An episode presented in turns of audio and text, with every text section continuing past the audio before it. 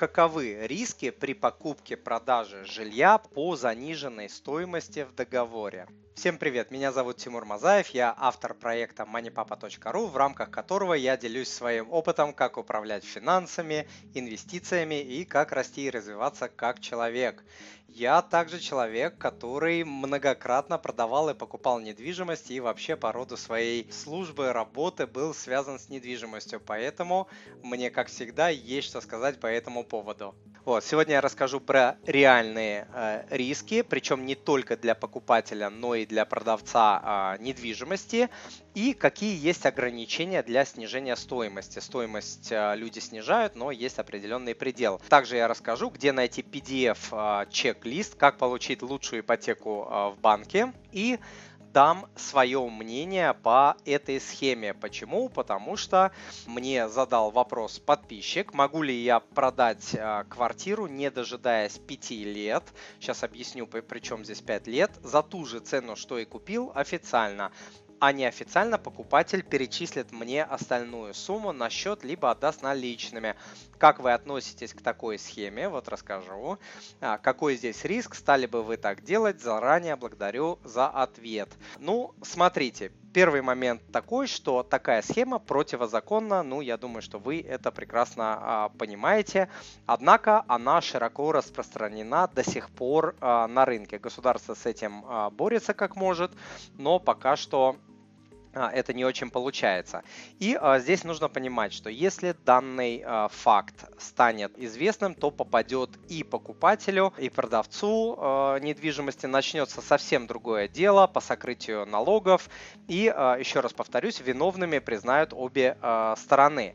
Здесь возможны штраф, расторжение заключенного договора, после чего покупатель получит ту сумму, которая указана в договоре. Да? Вот вам а, конкретный риск для покупателя. И смотрите, причем здесь 5 э, лет. Э, с 2020 года минимальный срок владения жильем снизился до 3 лет, но это касается единственного жилья. С 2016 по 2020 срок был 5 лет, а до, до 2016 он э, также был 3 года. И, как я сказал, здесь должно быть соблюдаться следующее условие, что продается единственное жилье, то есть на момент совершения сделки у вас нет второго жилья, иначе минимальный срок, после прохождения которого вы не будете платить налоги, составляет 5 лет. Да, если единственное жилье 3 года, если не единственное жилье, нужно продержать 5 лет, тогда не будет налога.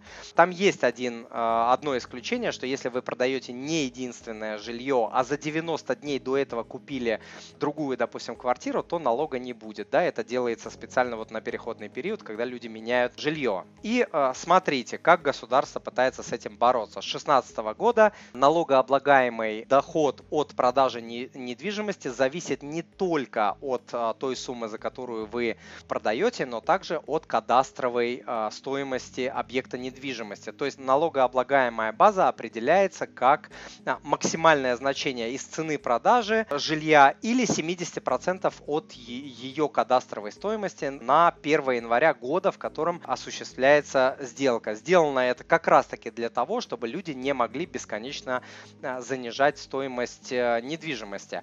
Вам нужно проверить этот момент, чтобы не получилось так, чтобы официальная сумма а, была меньше порога, который рассчитывается от кадастровой стоимости.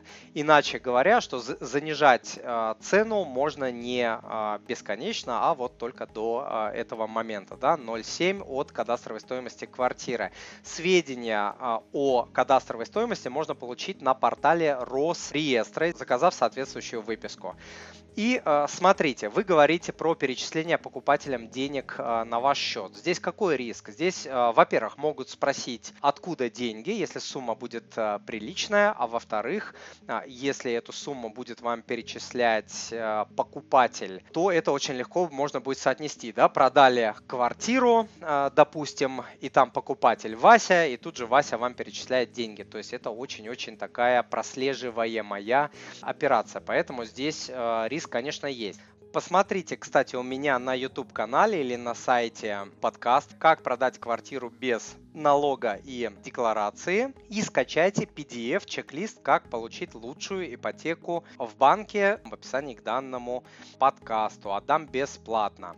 Теперь давайте поговорим про риски для продавца. Я уже сказал, что возможны проблемы с налоговой инспекцией, если налоговая инспекция узнает о том, что сделка была совершена не по рыночной стоимости. Например, по глупости, по незнанию покупатель может подать на налоговые вычеты и желая получать, получить максимальный вычет, может предоставить налоговую инспекцию документы, допустим, кредитный договор или какие-то там, или расписку, да, вот именно на эту неофициальную часть, что он заплатил по полной программе и таким образом он вас может э, подставить на полную сумму. Или, например, э, если продавца признают банкротом, начнут отматывать сделки, которые были а, у продавца, увидят, что там есть сделка по заниженной стоимости.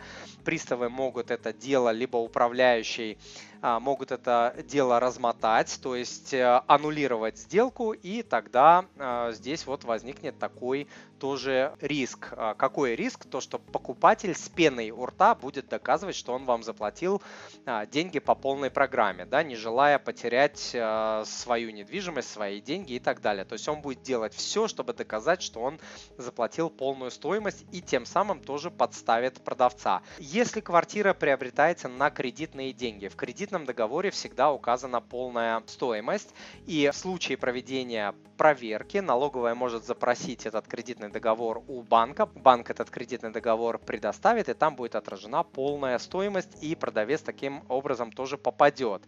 И, а, конечно, проблемой может быть шантаж со стороны покупателя. Почему такой шантаж может возникнуть? Причин может быть э, много, но такая проблема может произойти. Вот имейте в виду. Теперь давайте посмотрим на риск риски с точки зрения покупателя. Для покупателя какой первый риск? Да, это то, что покупатель не сможет в полной мере использовать а, налоговый вычет. Да? Так как он покупает по заниженной цене, значит он на полную катушку не сможет использовать вычет.